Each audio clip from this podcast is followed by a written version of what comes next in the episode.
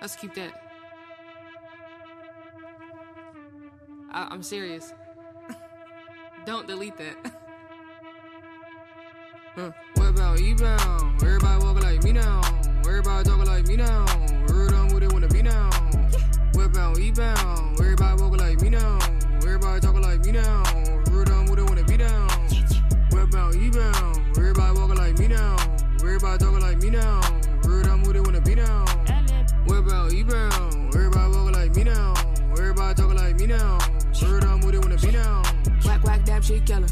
Watch I got holes in the dinner. Damn. I ain't been home in a minute. What? I ain't never seen no ceiling. Hmm. Call my guy, yeah, he nailin'. Yeah. Audio, I'm top billing. Yeah. All of my boys dope dealing. What? Super whack, I'm no villain. Hmm. Nigga try to take my flow. Who the hell he think he is? I just wanna make my dough. Gotta take care of my kids. Welcome back, everybody, to Jeff versus the World presents a Lovecraft Country review. And like always, uh, like's been happening the last two weeks, uh, two episodes, I should say. I got my girl, Miss Tiffany here. How you doing? How y'all doing? How y'all doing? Um, so let's go ahead and get the elephant out the room. People like you. Yay! So there's been a nice positive feedback to the Lovecraft Country review show, and as I've told numerous people, um, when it came to getting you on the show, I wanted to get in on something that we both was interested in, and I just didn't want it to be anything. And it's still gonna be that way. I'm just not gonna add her in just to add her in because you know everybody's like, oh, you should add. it. No, you know, it's got to be the right thing, right thing. So we'll find something else for sure. And you know, but right now we're doing love. Hey, we still got seven more episodes. You know, enjoy the ride. That's Yeah. my, my tagline. Enjoy the ride. We still got seven more to go. It Don't was- rush. It was a um, it was a frenzy of positive just energy the first episode and then it just continued on with the second one. So let's jump into this third episode and keep that energy up. And this episode was called Holy Spirit. Let's talk No, about Holy Ghost. Holy Ghost. I'm sorry. I thought it was Yes. called Holy Spirit. Yes, Holy, Holy Ghost. Ghost. I stand corrected. So let's talk about it. Woo! What? Can, well, let's just put this out. I think this is probably, and Jeff and myself just briefly spoke about it. I think this is probably the favorite episode so far. Absolutely. um I, I don't get it twisted. I think the the series itself grabbed our attention from the first second, as we talked about on episode one. But I really think this episode like hit that nerve and just was like that wow moment after I watched it. I think I watched it maybe like two times, two maybe three almost. Um, so I enjoyed it. Um, I'll let Jeff, you know, give his little input on that as well before we start. Um, absolutely. I, this is my favorite episode out three out the three so far. I thought this this episode was clearly uh driven with Janelle Smo- um Moyer character.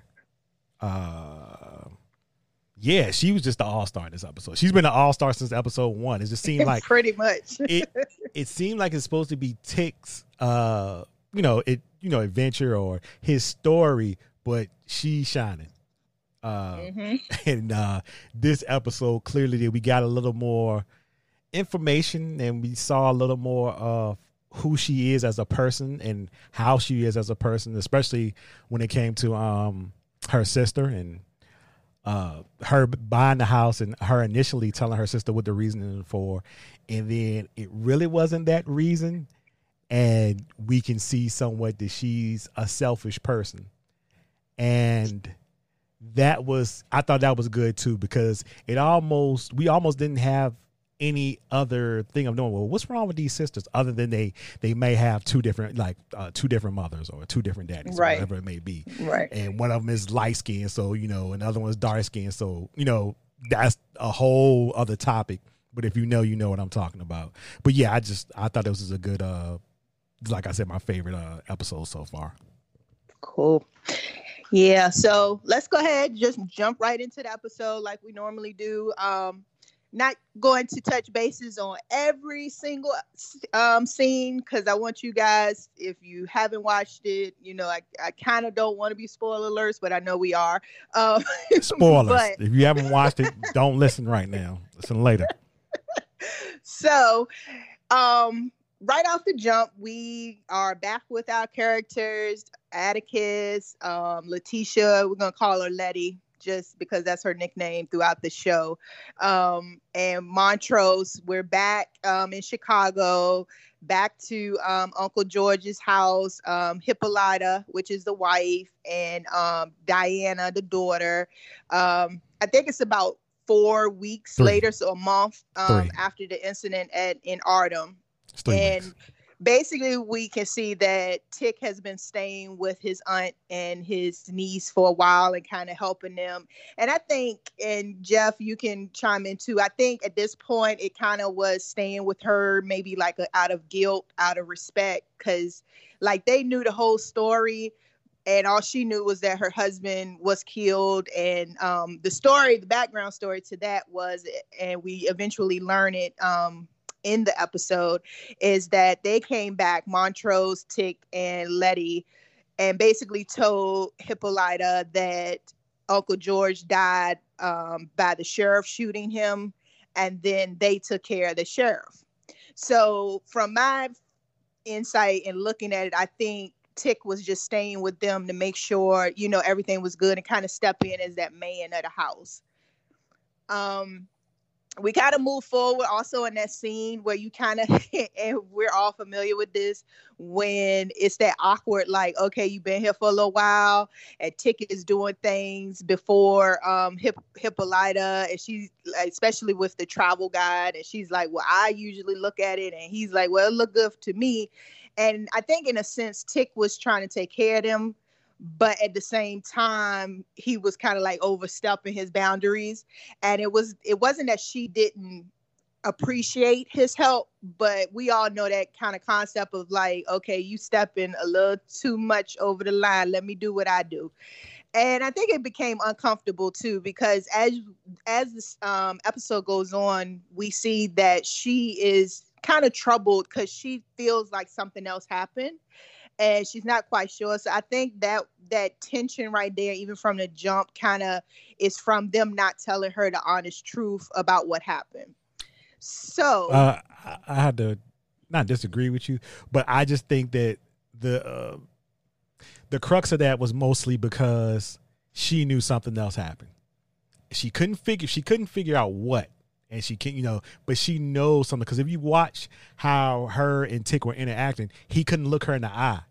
Like when, when he was fixing the eggs and he's like go ahead. And he got like put his head down real quick and she was like looking at him but he would not look her in the eye. I had to i had to rewind to go back and watch that. And i saw he really you know he really wasn't giving her eye contact and she was just kind of like because you know as a as a as a female and a man you know if they telling a lie and for some strange reason they're not looking at you like they, they're normally looking at you right in your face or staring you in the eye and all of a sudden they can't look you in the eye so she knew something was up so i just thought it was mostly that and we just came in as the audience as that third week of him being there and that same stuff going on as him being like doing stuff but like it's more it's something else going on because you can't even look at me in my eyes yeah, I agree with you, and that's absolutely what I say. I think I think she knew something was going on and she wasn't getting the whole truth. But I also know as a woman, after a while, when somebody's just like, when you know they're hiding something, everything starts to irritate you a little bit. And yeah. as this as the episode goes on, she makes a comment to um, Letty in the kitchen about cups being up versus down.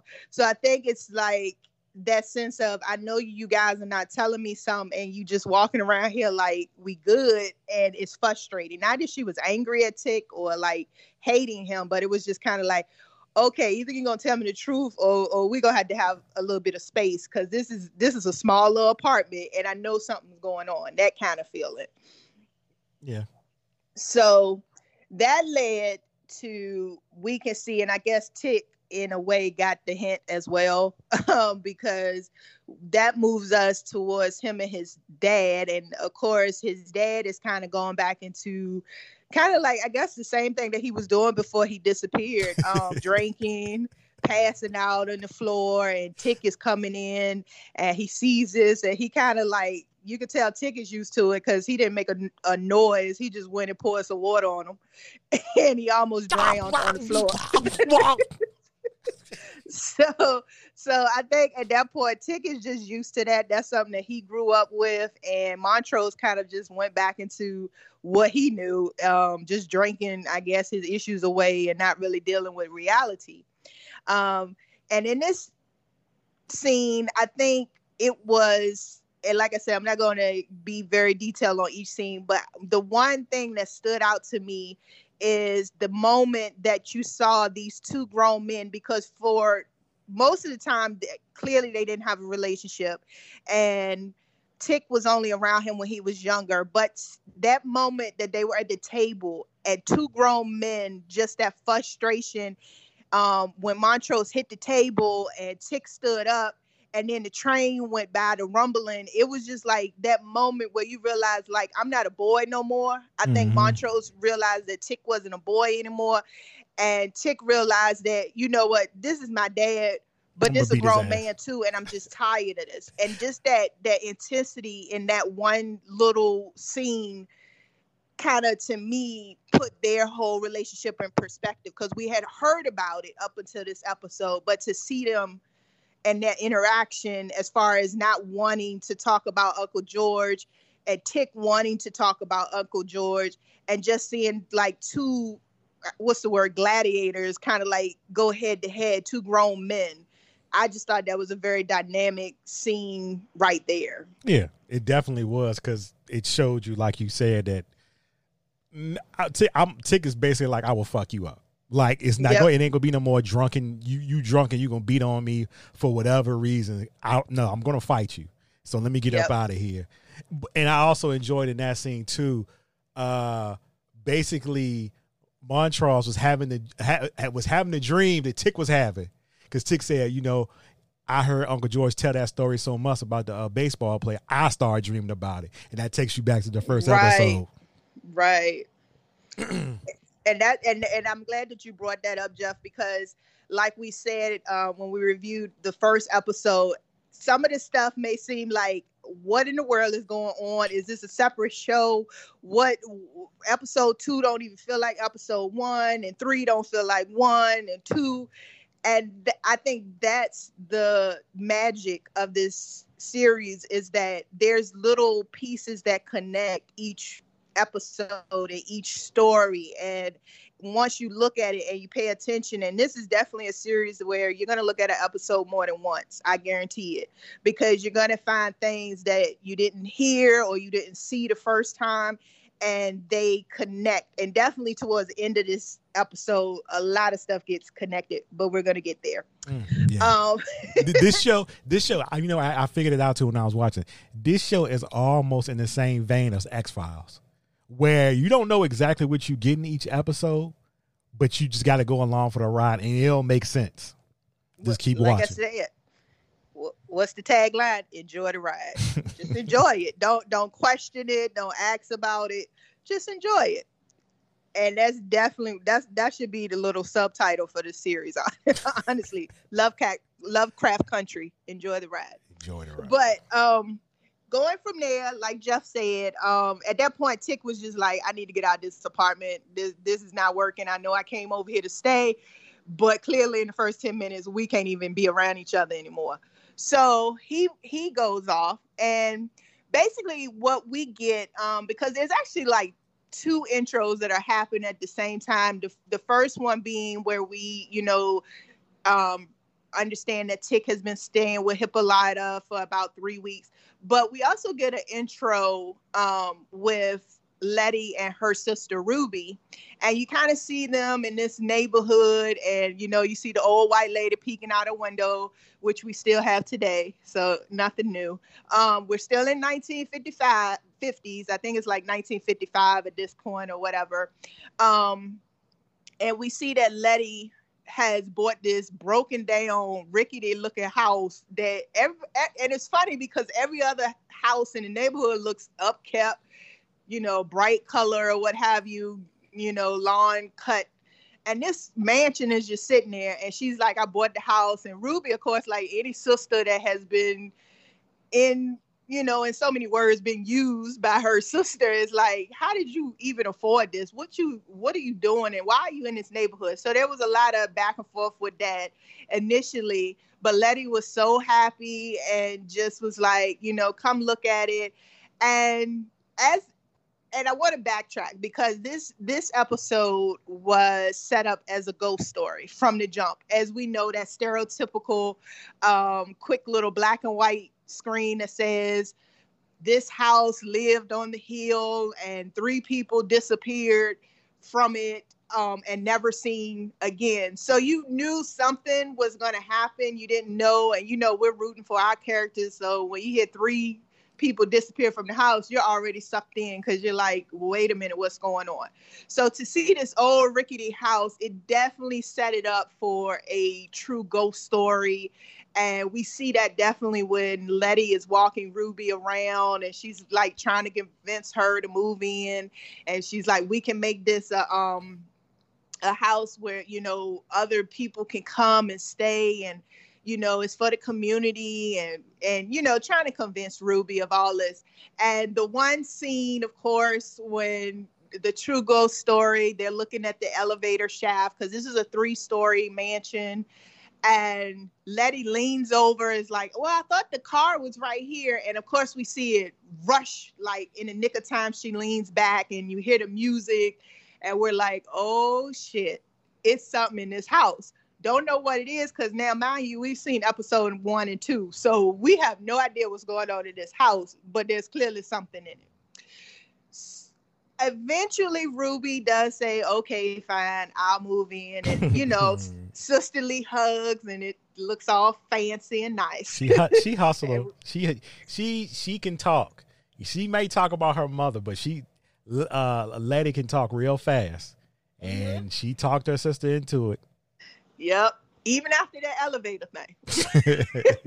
so so now we're to the point that they're moving in. Um, and she Letty has like all these artsy friends, and you can tell like it's people that she's you know kindred to and ruby is still not sold because she slams the door on people that's walking through the hallway. Um, but she got the biggest room so she's fine.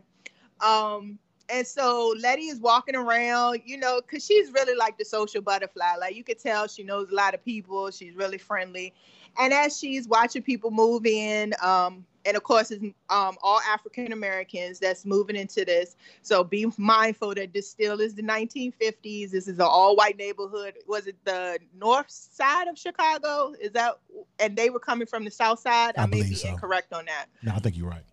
But I think it was they were moving into the north side. So as she's doing this and, you know, greeting everybody, lo and behold, here comes Tick because, mind you, he's no longer going to stay with his dad. That's a no go at this point. Um, so definitely some. I, I won't say sexual frustration at this point. I will just say some tension. emotional tension between Letty and Tick. And of course, not only because they've known each other since childhood and reunited, but they lived through some traumatic experiences. Oh, together. Not only that, this motherfucker ghosted her for three weeks. She's like, I ain't yeah. heard from you in three weeks. Yes. My God. So so he evidently came back from Ardham, went to Hippolyta's house, his aunt's house, and just didn't speak to nobody. Um, just avoided her, avoided everything. And if you think about it, if you go back to episode two, that's really fucked up because she died and came back. So I, I feel like he should have been there for her, but everybody deals with trauma a different way. So nah, fuck that. Tick was fucked up for that shit. Nah, he really was fucked up for that shit. Cause like you said, she fucking died, so her mind is probably still not hundred percent like right. Mm-hmm. And mm-hmm. for you to convey or show these emotional feelings that you have for her, you don't do that. She's I ain't heard from you since the funeral. My God. So yes, this three weeks really like I understand, yeah. I understand what he was doing, but like you said, you know, also too, people people grieve differently. But if I was a woman, I'd be like, yeah, fuck you. But they like each other, so you know, I get it. I get, and and that's why this is a great series to discuss because everybody has a different point of views, and you know, I can't clearly I can't say I know how she feel because I ain't never died and come back, but I understand the concept of. I went through something and you just dip. You don't even call, say hello, how you doing, how you side, did it do it still hurt? Nothing. Eh. But you know, I- hey, another thing is too about that we don't know and i hate to get like this so just bear with me uh people we don't know if she went to heaven or hell if you believe in that stuff true. so you know what i'm saying mentally like i said she's not all there When she went somewhere because you can tell when she came back she was freaked out she knew she had died then wherever she was at during that time is a good question because come to think of it that might play a play uh the long game with that. I feel like that might come back to something. Who knows? You know, they Yeah. I've seen plenty of things where they say, "Oh, you brought something back when you died" and all that shit. So we'll see. But anyway, Right. yeah, and we, and we get deeper in this episode keep keep that keep that comment because i have a side comment for something further in the episode. So after that so like i said there was some tension between them and it kind of kind of like a uh, reunion after three weeks i guess.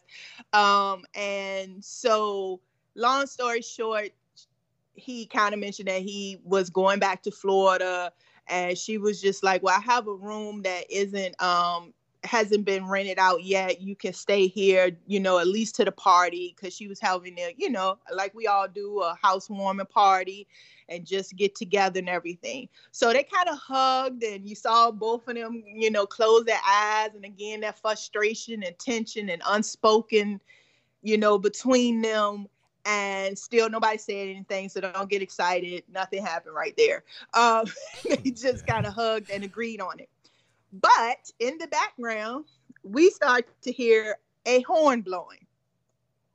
And not just a beep beep, you know, I'm outside, come pick me up kind of thing. It's uh just a dead on when you put your hand on the horn and it just keep going and going. So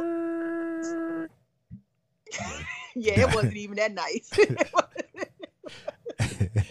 it was like a net at a barbecue. So like within the first two minutes. So of course everybody goes on the porch, and and what we see is of course the neighborhood welcoming party, um, which is three young white guys leaning on their cars, and they put bricks on their horns, um, tied them to the car so that they're just that standing Uh, I'm not even gonna do it that long, but y'all get the point. Um, so that definitely sealed the deal for Tick, and he was like, "Yeah, I definitely gonna stay around a little longer." Because you know, don't forget, Tick is a military person, and he just has that in him to you know protect people. And I think, and I think as the series goes on, we're gonna find out that Tick is trying to um, pay or redeem himself from some things that he did while he was away. And I think he just automatically goes to trying to be that man and be that protector um, and possibly try to, you know, undo something that he did then. And I'm, I'm, de- I feel like we're going to touch on it, but we did touch on it, you know, in previous episodes as far as the phone call he made and the um, illusion in episode two when he was fighting the, the young um, Asian woman. So I think we're going to, you know, get more into his background, but, you know, typical um, manner as a military guy, he's like, definitely, I'm going to stay a little longer. So now we get into the housewarming. Um, no, let me let, let let me go back. So this horn is nonstop day and night. So of course they close the windows. We get to a scene where um Letty is, I guess, trying to get some sleep. It's clearly hot because you can see her sweating. And I don't know about you, Jeff. I can't do that. That's not my life. I, I can't sweat and try to sleep at the same time. That just not gonna happen. Um, but either way, I guess they had to close the windows because of the horns, and it just wasn't working any other way to get some peace. We are introduced to something. So we see her sheets moving and getting pulled, and she's moving one way. And then we get a image of someone looking at her. And clearly this is not a person that's alive.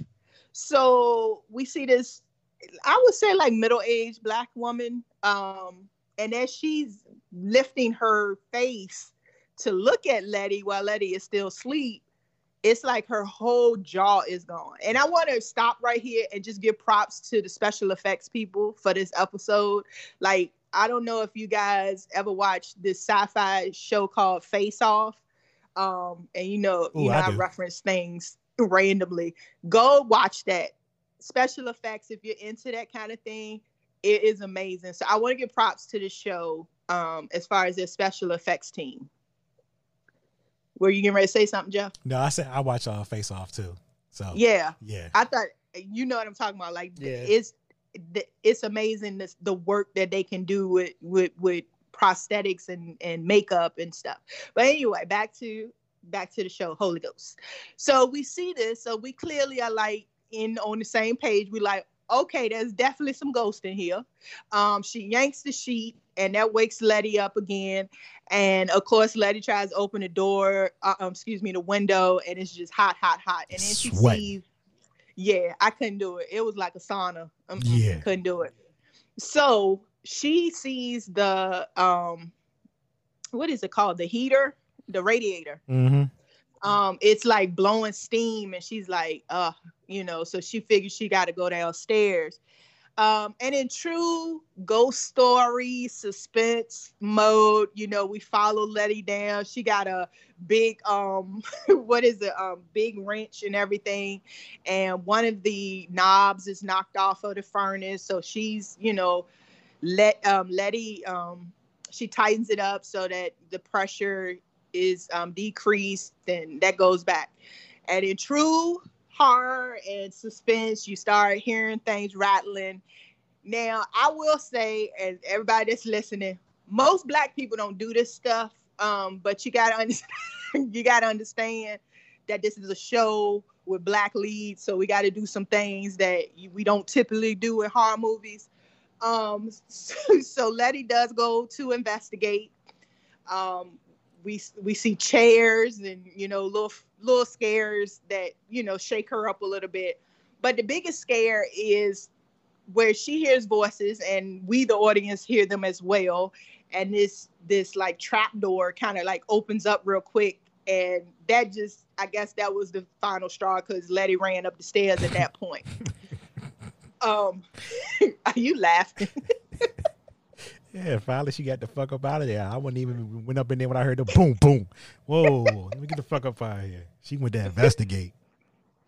Yeah. So, like I said, we have black leads, so they got to do the typical horror story stuff. Um, but either way, she she came to her senses and ran upstairs. So, of course, she went and got Tick, and they investigated the um together.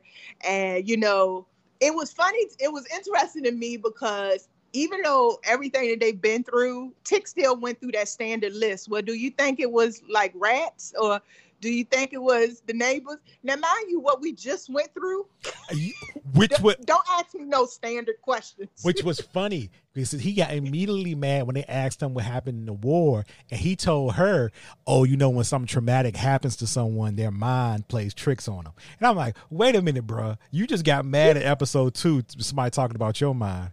Yeah, you thought the same thing. exactly. And it was it was interesting that he went down that standard list of well, you sure it wasn't the wind? Ain't no wind in no basement. Mother- like, don't play, don't play with me. Motherfucker, we just was fucking around with wizards and all types of shit. What the fuck are you talking about right there? We don't live. we don't live a normal life. don't play with me. And and you could see that he was trying to be supportive, and then he kind of mentioned the war. Um, you know, those were the same tactics because he was thinking from the aspect of the white neighbors, you know, messing with her head, you know, because mind you, the horns are still going. Um, but I guess still being in the moment, he was like, I believe you, you know, and then he tried to change the subject and was like, this would be a great doc room for you. Um, you know, and she kind of looks around and nothing is really spoken. I think at one point they did touch hands and she was just like, at the point where she wanted to talk about what they went through, but he kind of like walked away. So it's definitely understood that Tick don't want to talk about what happened. Now I don't know if it's in regards to the wizard aspect or losing Uncle George or just all of it, but you can kind of tell that it, it's interesting that everybody around him wants to kind of talk about it, but when he's around his father, he doesn't want to talk about it. He gets mad because his father don't want to talk about it. So they more alike than I think he wants to put, you know, out there. Yeah. Um. So anyway, so as we're moving along, we get we finally get to the housewarming party. And of course, everybody's, you know, dancing, Ruby singing. Um, they got a little band. Um, you know, Letty's you know, happy, back in a good space, walking around, talking to people. Um, I know I noticed they had a little sad conversation. I believe it was about Martin Luther King, um, but they didn't go too deep into it. They just walked around and you know, just a party scene. Now, this is the thing that I want to talk about. Okay. I think at this point we're at because like a horror story, they say day one, day two between scenes. I think it's day five. Um, I think it is. I'm sorry. I think it's day five right now. Yeah, so it's like day five. And this is the point I want to make. Let's go back to these horns they're blowing. You got to understand your racism is so deeply rooted that you are messing up your sleep too. Cause mind you, No, no, no, this no. is this isn't a horn that's blowing just in her house. This is on the street. So the whole neighborhood. the whole neighborhood has three horns going off. And so you hate me that much that you are living in misery because don't get it twisted. One or two of them neighbors wanted to turn them horns off. you know it. You know don't, it. don't- think that this was a unified job. It was cute the first two days. Okay, they're gonna get out. Nah, now they're having a house party because it, it's not working anymore. But that was just my side comment. I didn't I didn't understand that. and You I don't understood think I anybody that much. You understood it. that Them motherfuckers would do anything and everything to get them out of it. Oh, not to mention put out the signs. This is a white community. Oh yes, yes, and those are actual factual signs. If you go and research it, um, those are literally the verbiage that those signs would have. Um, this is a all white Christian neighborhood. Please go. Hmm. Um, that's definitely real. So again, props to the show for you know being actual factual things that you can can research on your own. Don't just take our word for it. Um, but back to the party, we having fun. Um, we see Tick is dressed in his whole military outfit to stay on the porch and kind of be on the lookout, you know, again, protector mode. Uh, funny moment, we run into a guy that clearly used was, I guess, a high school boyfriend to Letty. Damn tree. Tree from the bar in the first episode. His bitch Yeah, ass back yeah. again. Oh, I see you got So, your uniform on. Trying to scare him away, huh? Ha ha. Get the fuck out of here, bro. So we we have a, uh, a not a humorous interaction, but I guess it goes. And Jeff probably could speak more on that than me. Um, between guys, like, okay, I used to mess with her back in the day. I'm feeling nostalgic, but I know y'all rocking with each other. So what's up? You know that kind of is it good or is it not good for me to step? And oh god, yeah. so that basically was that basically was is she yours? And Tick didn't really claim her, and but he did say, well, if it was me, you know, I'll I'll be staking my claim. The guy Tree was basically saying I would let her know.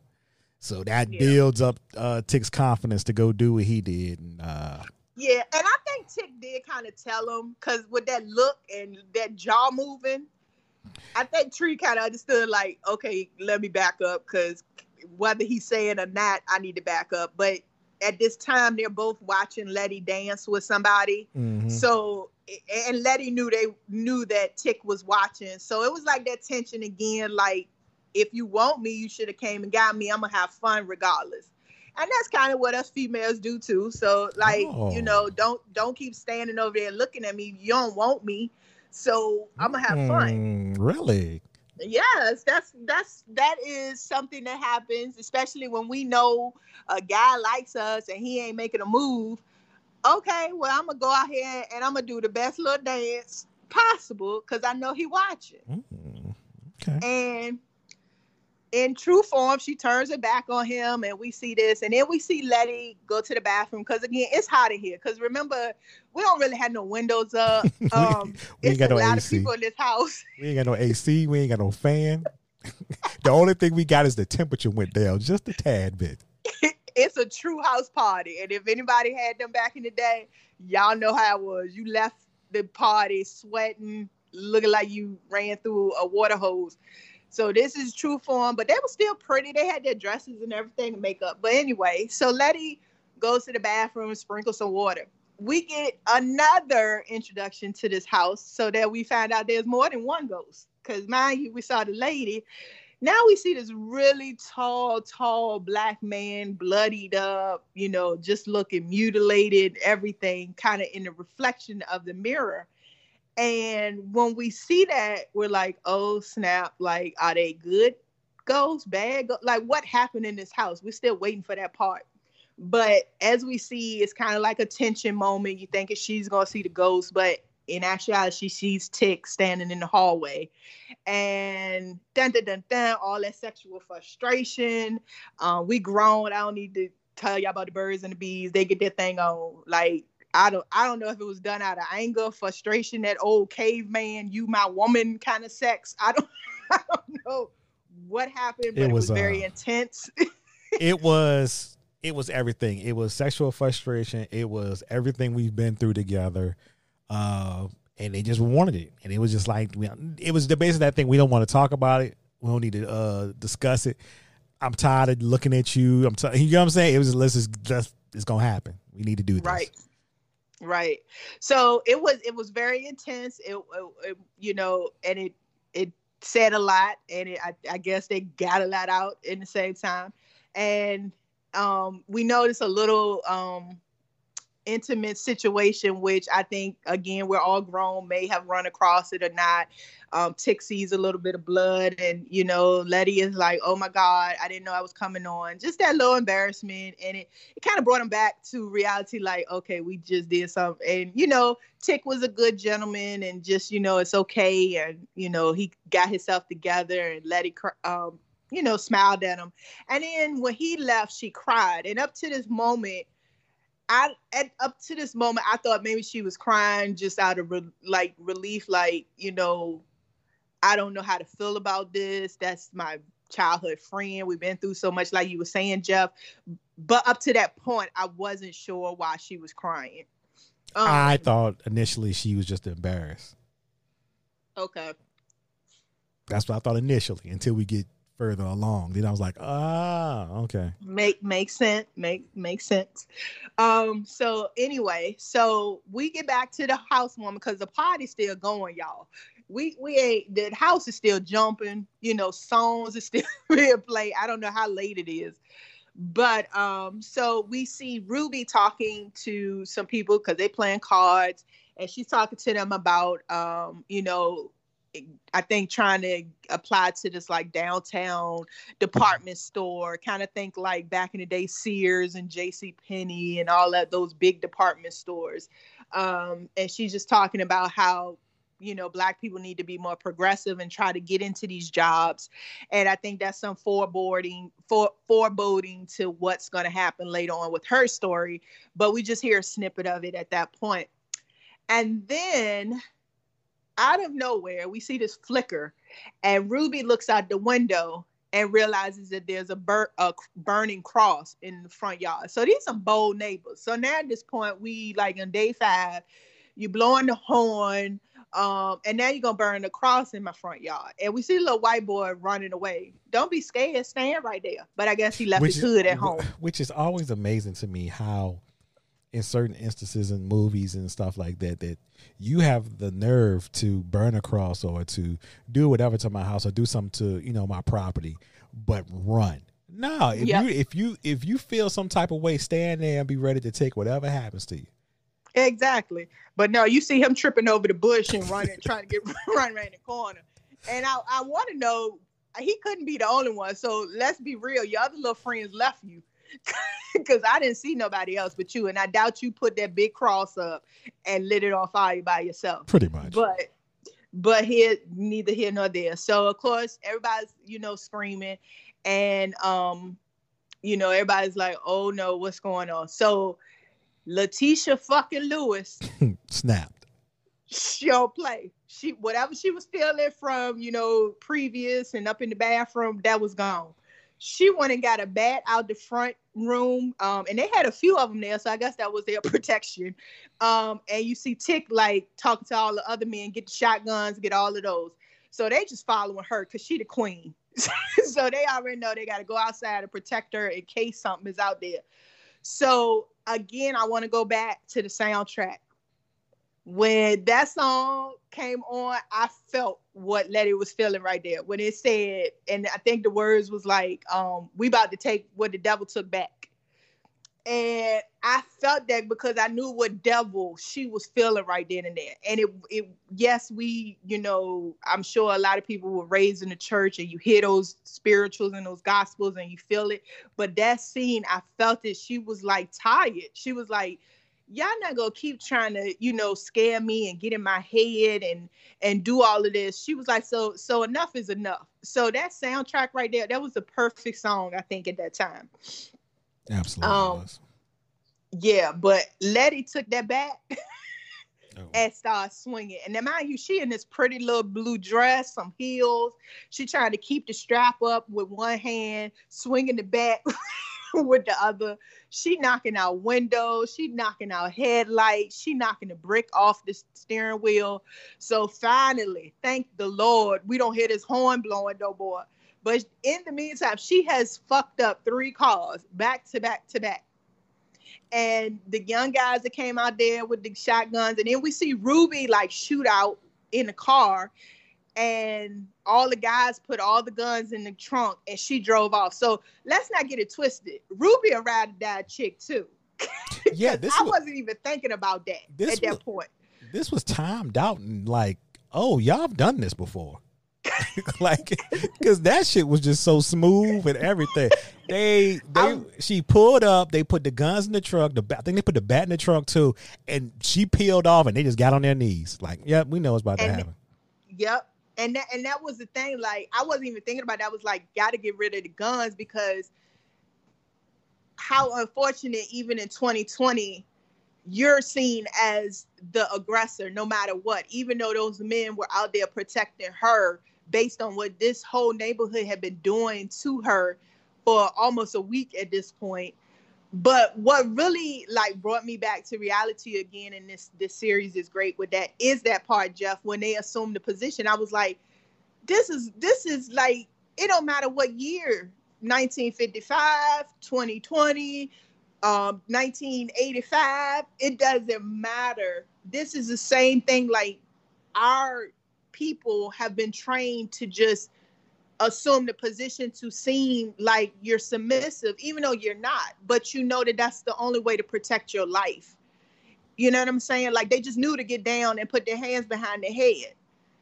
And it was you know just a reality check because even today you know even with all the you know things that are going on we still have to get in even getting shot in that position but that's still just ingrained in us to understand just get down not to explain your side of it but just assume the position Yeah. It's a shame because I mean, even at this point now in 2020, you can do that and still get shot, and we've seen mm-hmm. it many t- numerous times. So it's like, Yep. damned if you do it, damned if you don't.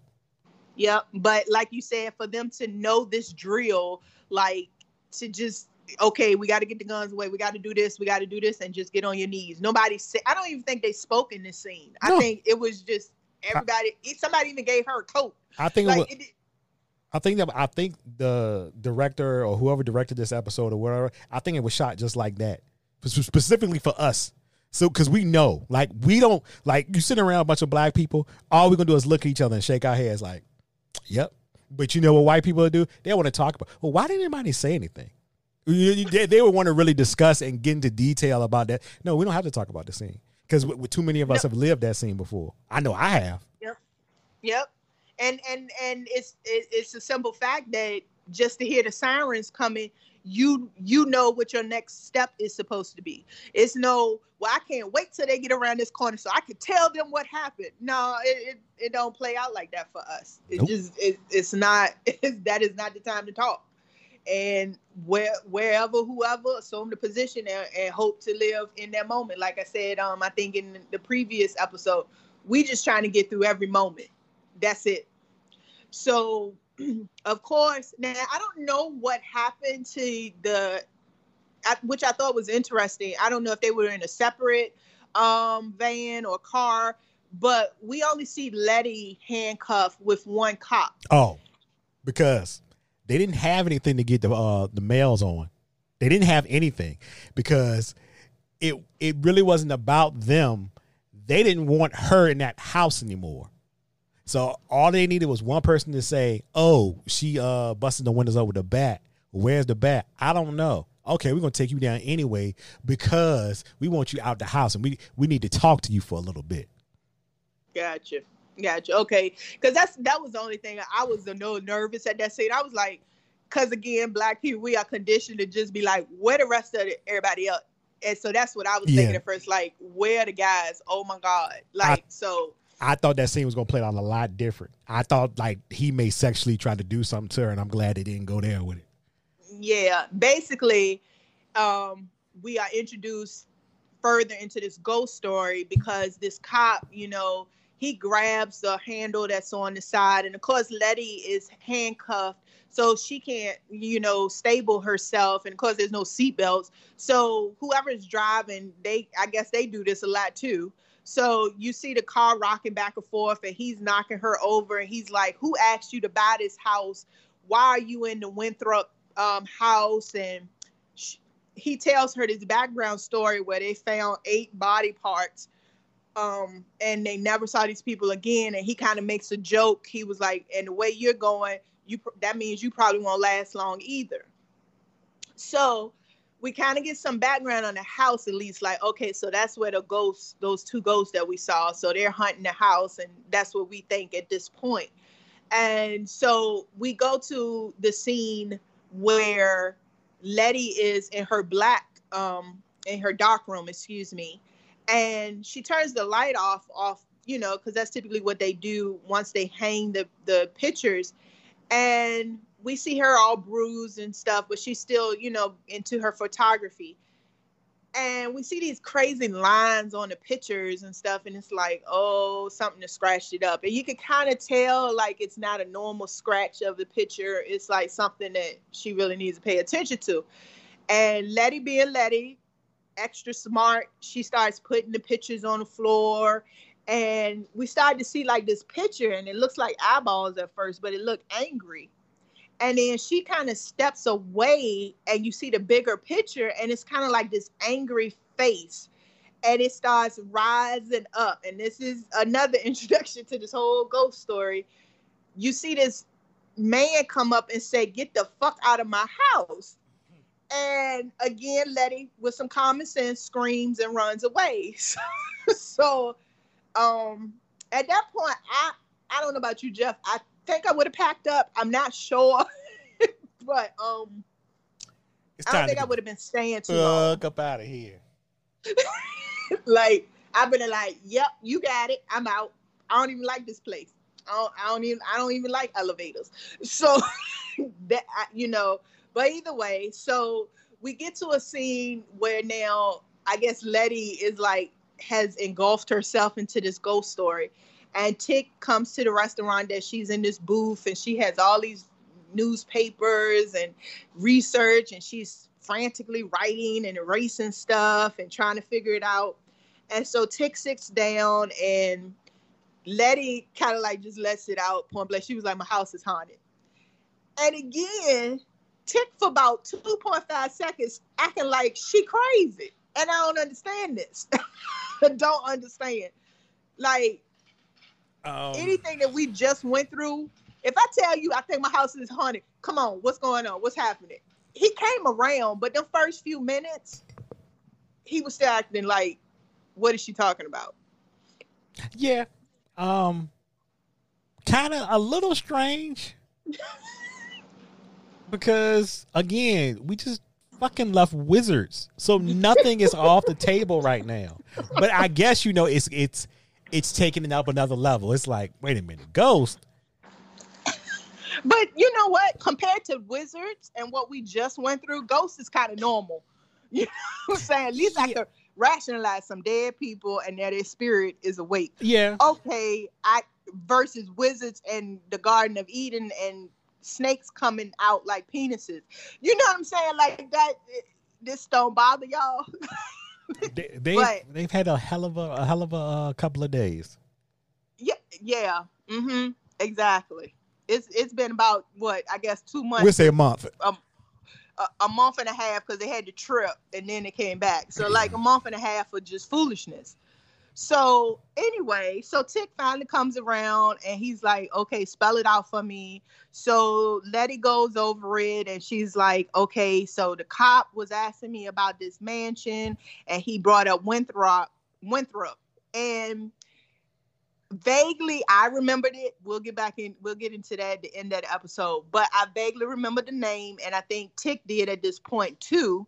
And Letty was just going over and she was like, um, the pre she was like, I couldn't really find anything on Horatio Winthrop, but the last owner was the scientist who basically got fired from the University of Chicago because he was doing unethical um, experiments, which we all know basically he was experimenting on humans. And that's basically what letty was was saying as well and she you know had all the news clippings to show that the the police officer was in connection with the with the doctor. Um, and she also was showing tick these pictures that she took at the time when they were moving in the house these like imposed um, pictures of different people within the photograph. And she was able to match it up with eight people that had went missing um, in the south side of chicago. So between letty and tick I, I guess they were trying to you know finally understand that this cop was giving people to this doctor to do experiments on. Now here's the historical actual factual. Um go ahead and look it up. Um there was a doctor uh, I, I think they call him the um the creator of gynecology or something like that um where he basically did experiments on slaves and black women specifically with no anesthesia back then even though it existed um, no anesthesia to get techniques and things done. And he basically believed that the black woman could deal with it because i guess we had some type of um, um, defense to pain and could tolerate it more because we were you know inferior. Don't don't ask me the mindset. I, I can't even get that deep into that but definitely go research that. Um, and the nice thing about this episode is that one of the eight victims that Letty was showing Tick, her name was An- Anarcha. Um, she actually was one of the main black women that this real life doctor was experimenting on. Um, again, like I tell you, don't take my word for it. Go ahead and research it yourself. I think her name was spelled A N A R C H A. Um, so again, kudos to Misha Green and Jordan Peele and all of them to bring this kind of stuff back into, you know, the sci-fi horror aspect. But this is reality, and this again, monsters do exist, and this is these are the true monsters. So, um, once Letty explains everything to Tick, and they're kind of like looking at each other like, you know, this some deep shit. And I think Tick said what everybody else was thinking. He said, I think it's time to go. I think it's time you leave. and because he referenced Uncle George and was like, Uncle George would tell us about a haunted house story and tell you that these spirits won't rest until they take you with them. Mm-hmm. So to your point, Jeff, and, and definitely in in um let me hear your thoughts. To your point when um I think you were mentioning about how she was in a different world and this is something that she was facing that it isn't the same like we don't know what happened when she died Mm-hmm. so her outlook on life is totally different at this point. So she's like, um, I got to find my stake in this new world. Like everything we've been through, I just realized the world isn't what I thought it was. And I think to your point, Jeff, that's kind of like kind of feed into what maybe like maybe she saw something, maybe she's feeling something totally different than what Tick is feeling at this point. I don't know your thoughts. Uh, I think so. I think it's. I think we'll find out later where she was at and what she saw. Um, because I don't think you would throw something out like, I need to find my, you know, I need to find my way in this new world. I need to find out, you know, what I need to be doing or what I should be doing in this uh new world. Because she, when she said new world, I'm like, huh, the same world you left, but yeah, you died and came back. So, is this really 100 percent all Letty? is somebody else with her like did you know what i mean like we you know she could be a wholly totally different person only remembering or not remembering but just you know just not who she she's not who she was when she left before she got yeah. shot so uh yeah i hope i hope i hope i'm right and i hope we right when we talking about this and it will play out later but who knows it could just be nothing and we just Blowing smoke. we all deep yeah. in conspiracy theory. But I think also another aspect of if you want to take it just um as is, I think literally coming from a place that had wizards, I think now she has realized that the world that she knew, and not just from a black person's perspective, just Chicago, period. You have to understand that there's something else out here. It's not just the day to day stuff that we're used to. And even though my house may be haunted, I have to kind of take that as a new reality. Like this is stuff that I can't ignore anymore. You know, once you see it, you can't unsee it, you know, that kind of thing. So to her, that may be what she mentioned. Again, like I said, we throw these things out here. It's a discussion. You guys let us know what you thought about it. But I think that was a, a pivotal point for Letty to just understand that, hey, this is a new world I have to deal with at this conversation, we also get a little bit more feedback on why Letty cried and why we saw blood. Um, I was shocked because I'm thinking I thought they were like in their late 20s, I guess, but I don't really know their age unless I missed that. And if you guys heard it, please let me know. I'll research it myself. But basically, she kind of says the night of the housewarming was my first time. Me as me as a woman, I understood it as soon as she said it. But Tick was so engrossed in the news articles and things that she was showing him. It took him a minute, but that's men. We we know. But anyway, and he had a recognition, and you know, of course, he he's trying to slide over and coddle her, and she's like, "No, we both needed it." And to your point, Jeff, I think that's absolutely was true that they just needed that release and that from everything and to feel something. I think is what she said um, in the scene, and I get it. We all get it. It's it's a way to relieve it, but it, at the end of the day, you still have to deal with whatever you were feeling prior to that moment. Um, so I don't know. I don't know how to feel. I guess I'm happy her first time was with somebody like him versus you know just a flyby. But you know, I don't know if more will come of that scene or not. But you just you don't. It was a nice little moment. You don't have time to sit with shit in this show. So no, no, this ain't this ain't fucking Dawson's Creek, and we're not gonna sit here for four or five episodes trying to figure our relationship out.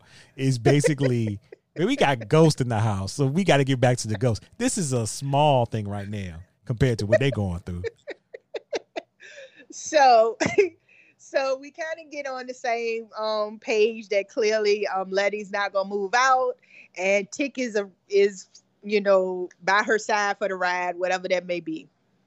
So we get the next scene where we see Letty and Tick. It's nighttime at this at this point, um, and I think it's like day nine or day ten at this point. Um, because remember this is a ghost story. Um, we see Letty tick and another lady walking with a goat back to the house. And we also see it from the perspective of a young white boy neighbor peeking out the window because you know that's all they do peeking and being nosy. Um and we kind of don't know where it's going but i you know if you've seen any ghost stories you know they always call the, the lady that know voodoo and know how to talk to spirits. So kind of knew where this was leading but with this show knowing the sci-fi aspect, I wasn't sure was the ghost was going. I, I didn't know if the goat was going to start talking. You know, because who knows? It's just a crazy universe. But it kind of starts off the normal way. She slits the goat's throat and gets the blood, and you know, she kind of puts the X on um, Letty and Tick's head. And before that, you know, Letty and Tick are whispering, trying to understand what she's doing with the goat. And Tick is like, where did you find this lady? And she was like, well, my mama could never talk to the goat to ghosts, but she was a hustler. So we learned a little bit about her mama again, and she clearly did her research. So clearly, Letty and Ruby's mama was a hustler. She that's how she got her money. That's how she stayed alive. So we kind of see that in Letty as well because she's a survivor. She, you know, I'm not gonna say she's a slick talker, but she she gets what she needs when she needs it. And she's pretty so that that plays into it as well. Um but anyway so the the the the voodoo in um lady she puts the little cross on their heads of blood and she puts it at the doors and she's like you know i'm going to go look for it and see where it's the strongest and call it out. So I guess they did a tour of the house, um, and then they eventually got to the the basement, and you know the the typical let's make a circle, and she starts speaking to um, the goddess. Um, I think she called him Mama Oye, if I'm not mistaken. That um, sound right. Yeah. So okay. Oh yeah. So um, she starts doing the chant, and then the lights flickering, and you know, we seeing all this and we're like, oh, here it come. Okay, so we're gonna get a little bit more insight. We already seen about three ghosts. Um, so we'll see what's going on. Now, mind you, we go back upstairs. Now while these lights are flickering. And we hear a window crash, and here come three of the same white boys that were doing the horns before. Yes, they bust the windows out of her house, came in with baseball bats, climbing through the door um, excuse me, the window. So at that point, I'm rooting for them to die anyway. I I don't know about you, Jeff. I I just said, come get them, ghosts. I didn't know what was gonna happen, but I just was rooting for that. Yeah, you gotta die. Gotta be taken out of here. How you coming in my house? My house with bait with baseball bats. Aggressive. Like and you bust my window out too. You gonna pay for that? coming in there, coming in there on there. Boogie boogie. All right. I got something for your ass. And then come in loud, calling out for them in the house. So they, so mind you, Letty, Tick, and um, the Buddhist priestess, I call her, she was there in the basement. These three guys are walking around her house, you know, looking for them with bats and stuff. So we see them knock on a door, and then one door is seemingly locked. So he's like calling his what was his name? Tim, Timmy, some stupid. Um, he's like, come here. So they go to put all their force into the door and they fall right through it because, of course, the ghost was holding the door closed. So they're like looking everywhere and they're like, what's going on? Um, what happened to the door? And then we hear this baby crying. So I'm like, oh, it's a third ghost. I mean, a fourth ghost. What's going on? Like a baby? Because now we know the background story. So these ghosts you that we saw mutilated and had an arm hanging from a really tall guy. And now we look at this this ghost that's coming towards these two white guys with a baby head. And all I could think about was the story that Letty was. I was like, so this doctor put a baby's head on a human? Like, I was like, I don't know. I was past the ghost story at this point because I I'm one of the people that like trying to think ahead. I was like, oh my god, I was like, please kill them, please kill them. I don't know how you felt, Jeff, but I was definitely thrown off by that baby head, and I just wanted it to stop. and and it was on like a basketball player. Yeah, so it was like a six six eight bulky black It guy. Definitely was on Shaquille O'Neal's body. So so of course they falling over to each other, freaking out because they see this thing walking towards them.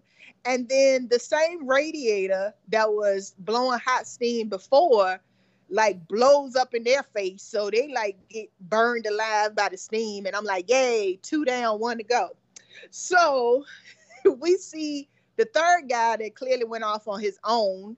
And and mind you, we're getting flashbacks. We we see Letty and Tick downstairs, and they're in their circle. And you know, the, at this time, objects are going around in circles, and the the lights are flickering, and you know, they're saying the chant with her, and you know, all that good stuff. So clearly, the spirits are awake. So we see the third white guy, and he's back at the elevator, the same one that Letty almost, you know, nick of time avoided. Um, he looks down in the elevator, which I don't understand why anybody does that. I've never done that. I don't know about you, Jeff. I never look down the elevator shaft for the cart. I, once the door open, if I don't see it there, it's just. I, I mean, nowadays it don't open at all. But I'm just saying. Yeah, I'm, I'm with that you. That hasn't been an interest to me. yeah, I've never done that. Never will. Uh, don't don't have any need to. so, but typical horror movie form, people do the stuff that we yell at the TV about, like, what are you doing? Even though we weren't rooting for him, it kind of was like, what are you doing? Because we knew the elevator story. But anyway, he leans over, he looks out, and boop, un- uppercut. That was a mighty uppercut by the elevator, I, I must say. Um, took his head clean off, and again, shout out to the special effects crew. Um, yeah, he came back headless and kind of laid there, and we saw blood and the ushy gushy stuff. And yeah, so we now have three white dead people in a black woman house.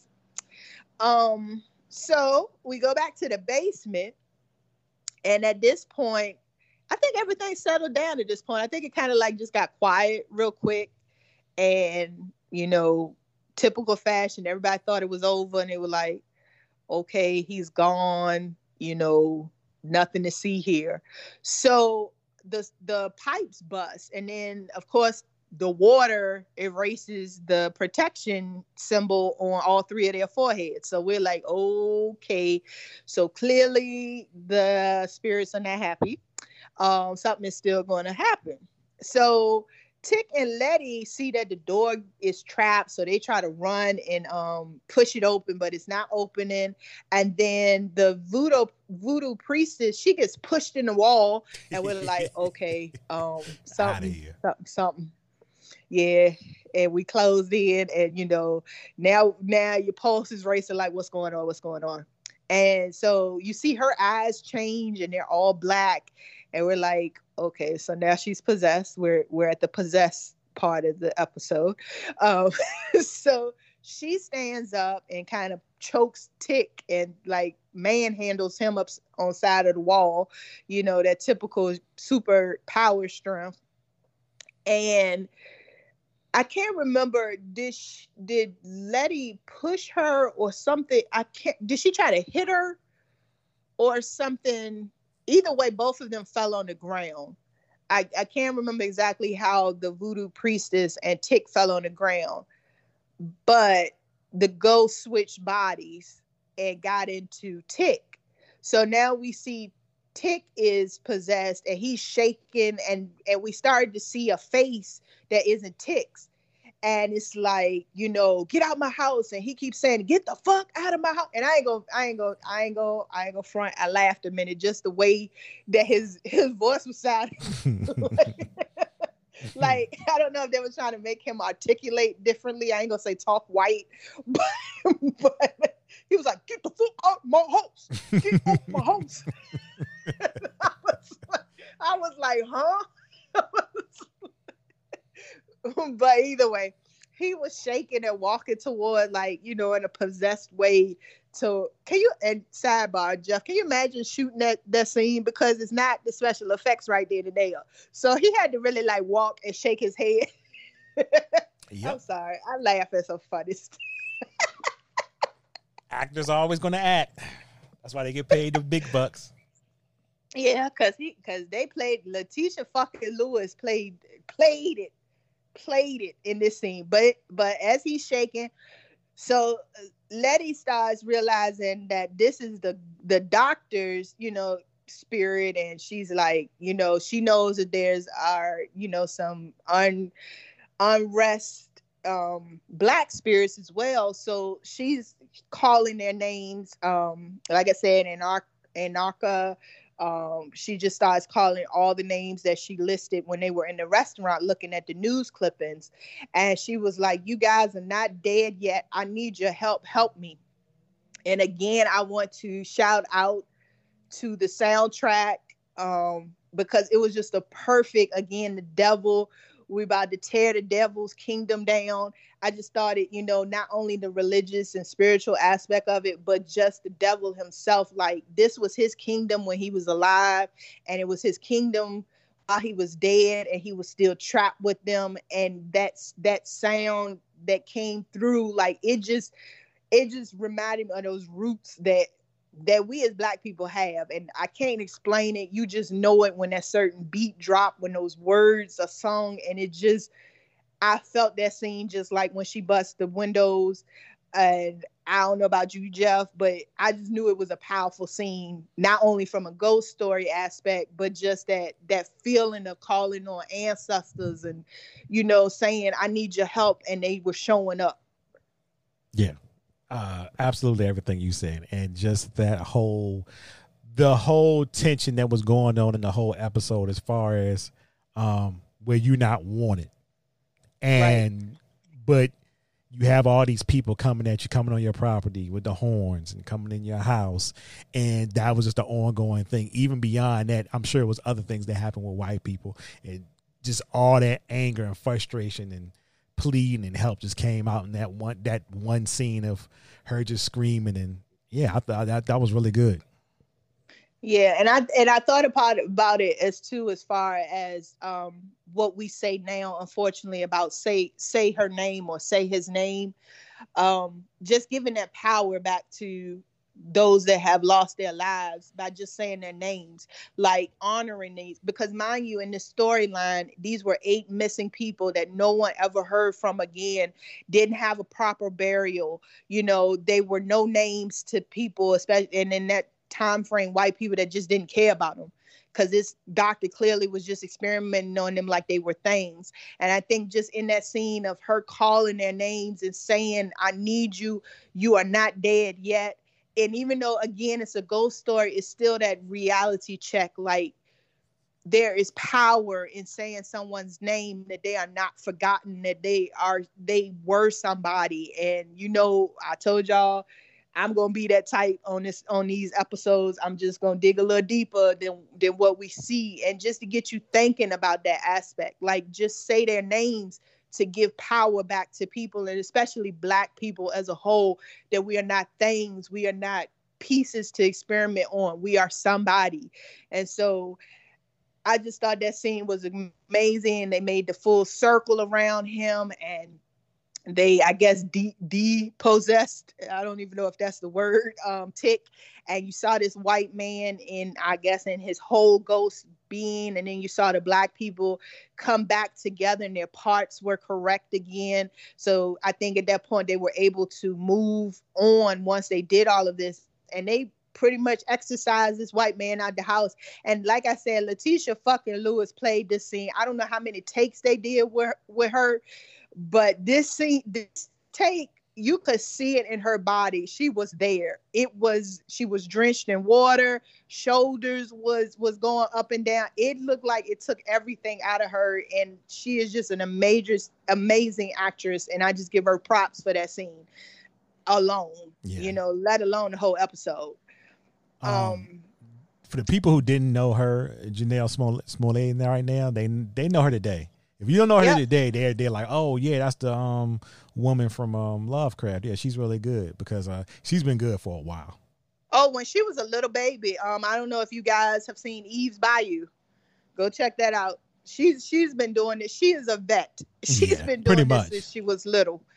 Um, and that was a great movie in itself too. Y'all, you guys should do a. Um, I know you do other um shows. You should do a review of that that that movie. I don't remember the movie. I've seen it. I just don't remember it. we'll go watch it. but um, needless to say, they they get the ghosts and all the ghosts, and you see um, Letty is by herself, and clearly everything is good.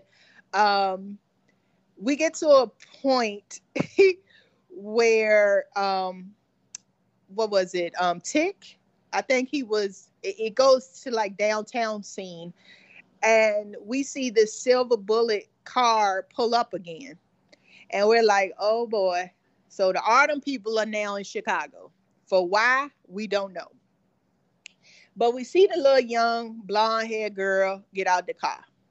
Now, my thing to you, my question to you, Jeff, is is the theory that she didn't die in the mansion because she was a woman? So because she wasn't a part of the ritual? No. She said it, um, and she said it. She said that um basically her father knew how to use um invulnerability. But to do the ritual, he had to let it down. He had to let he had to uh, right. force it down. She probably knew how to do it and didn't let it down. Whatever you know, gotcha. she she, she okay. survived. Okay, because I because part of me thought that the invulnerability spell was just for her dad. No, she was. I think I think she's more powerful than her dad. I think she's yeah. been. I think she's been more powerful than her dad. But being that she was a woman, she had to play the role like, okay, whatever, you know. I got you. So anyway, so we see the silver bullet car pull up in front of the realtist um, office that sold um, Letty the house.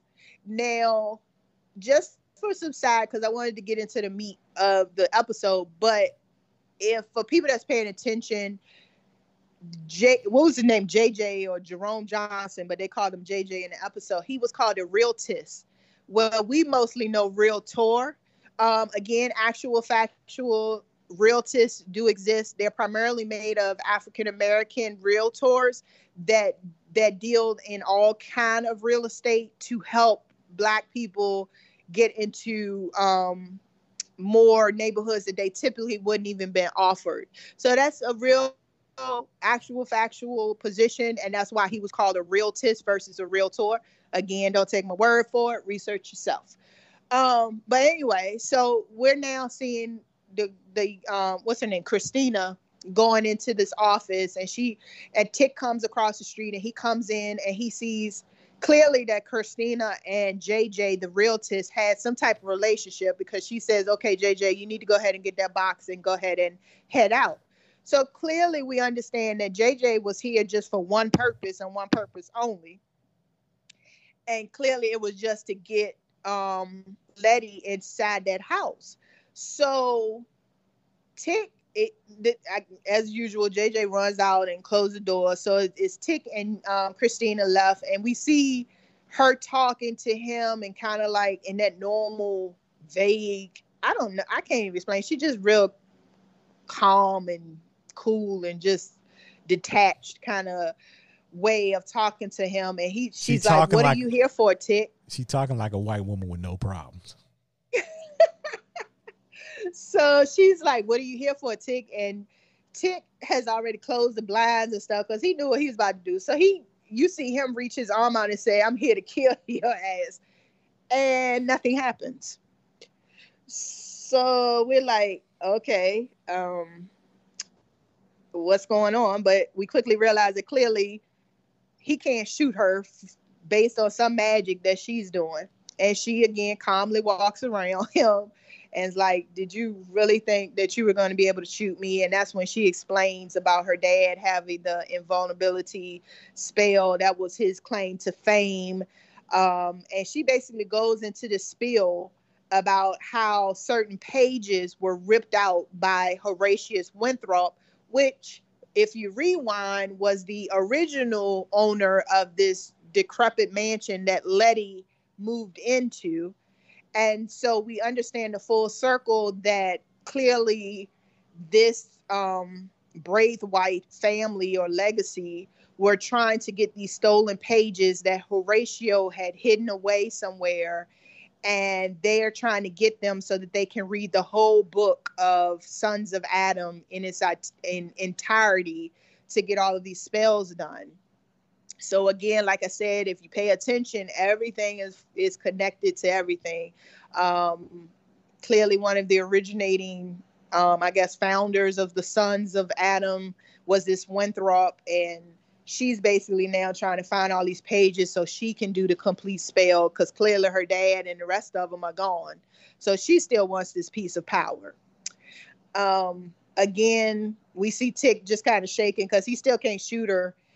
And she basically puts a piece of paper, a, card saying about call me if you want to know about our legacy. And she says and you got to be a little bit more thoughtful about this a little bit more smart. You can't just go around shooting white women. And i know me i don't know about you jeff i kind of went please just knock her upside her head when she turned around. Just just do it real quick. At least she said, look, look. The only thing I would say is at least she honest about it. She know who she is and she know what she can get away with it. She know what she can get away as far as being white. She knows she has white privilege. So okay. All right. as long as Yeah. as long as in the end they get her. That's all that matters. yeah but i was just like mm, okay i got Yeah. your number She knew boo-boo. it. She put I think that was very poignant that they put that right out there for you. She knew her white privilege and she was gonna let Tick know about it. Yep, but but steady talking about our heritage, our legacy. Mm-hmm. Like what? No. Are, what is it? Is it Uchi Wally or one mic? Figure out. Tell me. We No. Are we family or what? Yeah, so that's gonna be an interesting, you know, take on the next episode. Um, that's pretty much what I have. The only thing else I will say about this episode is why they keep the three white boys in the house? What what's the point? I guess that's where if anything go down, that's where they can put the bodies at all the way down in that basement. And it had some type of um um I guess like spell because you saw the the images on the wall Yeah. as the as the elevator was going down. I Yeah, didn't yeah. understand why they kept them down there. I, you know, I guess because it's only. I guess they the only ones who would know about it. Like everybody else would think. excuse me. Everybody else would think it's only like, oh, it's only three floors. No, no, no, no. We got secret floors. You just got to know how to get down there. I, I guess I'm just looking at it like we just already exorcised. I don't need three white men hunting this house now, but I guess that was the symbols to keep their spirits down there. Yeah. so they would never come upstairs. But you know, that's neither here nor there. I thought it was a, like I said, one of my favorite episodes so far. Because who knows, Sunday I might be like, you know what, I take that back. Episode four Right. was the best. So right now, oh, and we forgot to mention that uh Ruby calls out um Letty on her selfishness because Yeah, eventually because she, she- thought her mom had left money for the house, which I, get. I got Letty's point of view, like as far as she she didn't figure, she didn't think too deep into why did she all of a sudden have all this money from her mama, but yeah, it showed the dynamic between her and Ruby. You know, I thought that was a, a great line that Ruby said. She was like, I was sending you money thinking you was a fuck up, but in reality, you, You just, just fucked up. up. I was like, Ooh. Ooh, that's a poem right there. That's a poem. God damn, she cut it deep with that shit too because it was the truth. She cause she she had no comeback. Yeah. She had no comeback because the one thing, um, and we'll get out of here because we know we've been running a long time. Uh, the one thing this show lets you know, nobody on this show is perfect. Everybody has their flaws, and you start, and you pretty much got them from the jump. And I think that's really great to set up your characters like that because, you know, we live in the real world, and it's like you there is nobody perfect, and ev- everybody has traits that you like and don't like. So I just think that was really great that, especially with uh, Letty, we get to see that you know sometimes she could be aloof, sometimes she could be selfish, and just think about herself. You know, so Yeah. Yeah.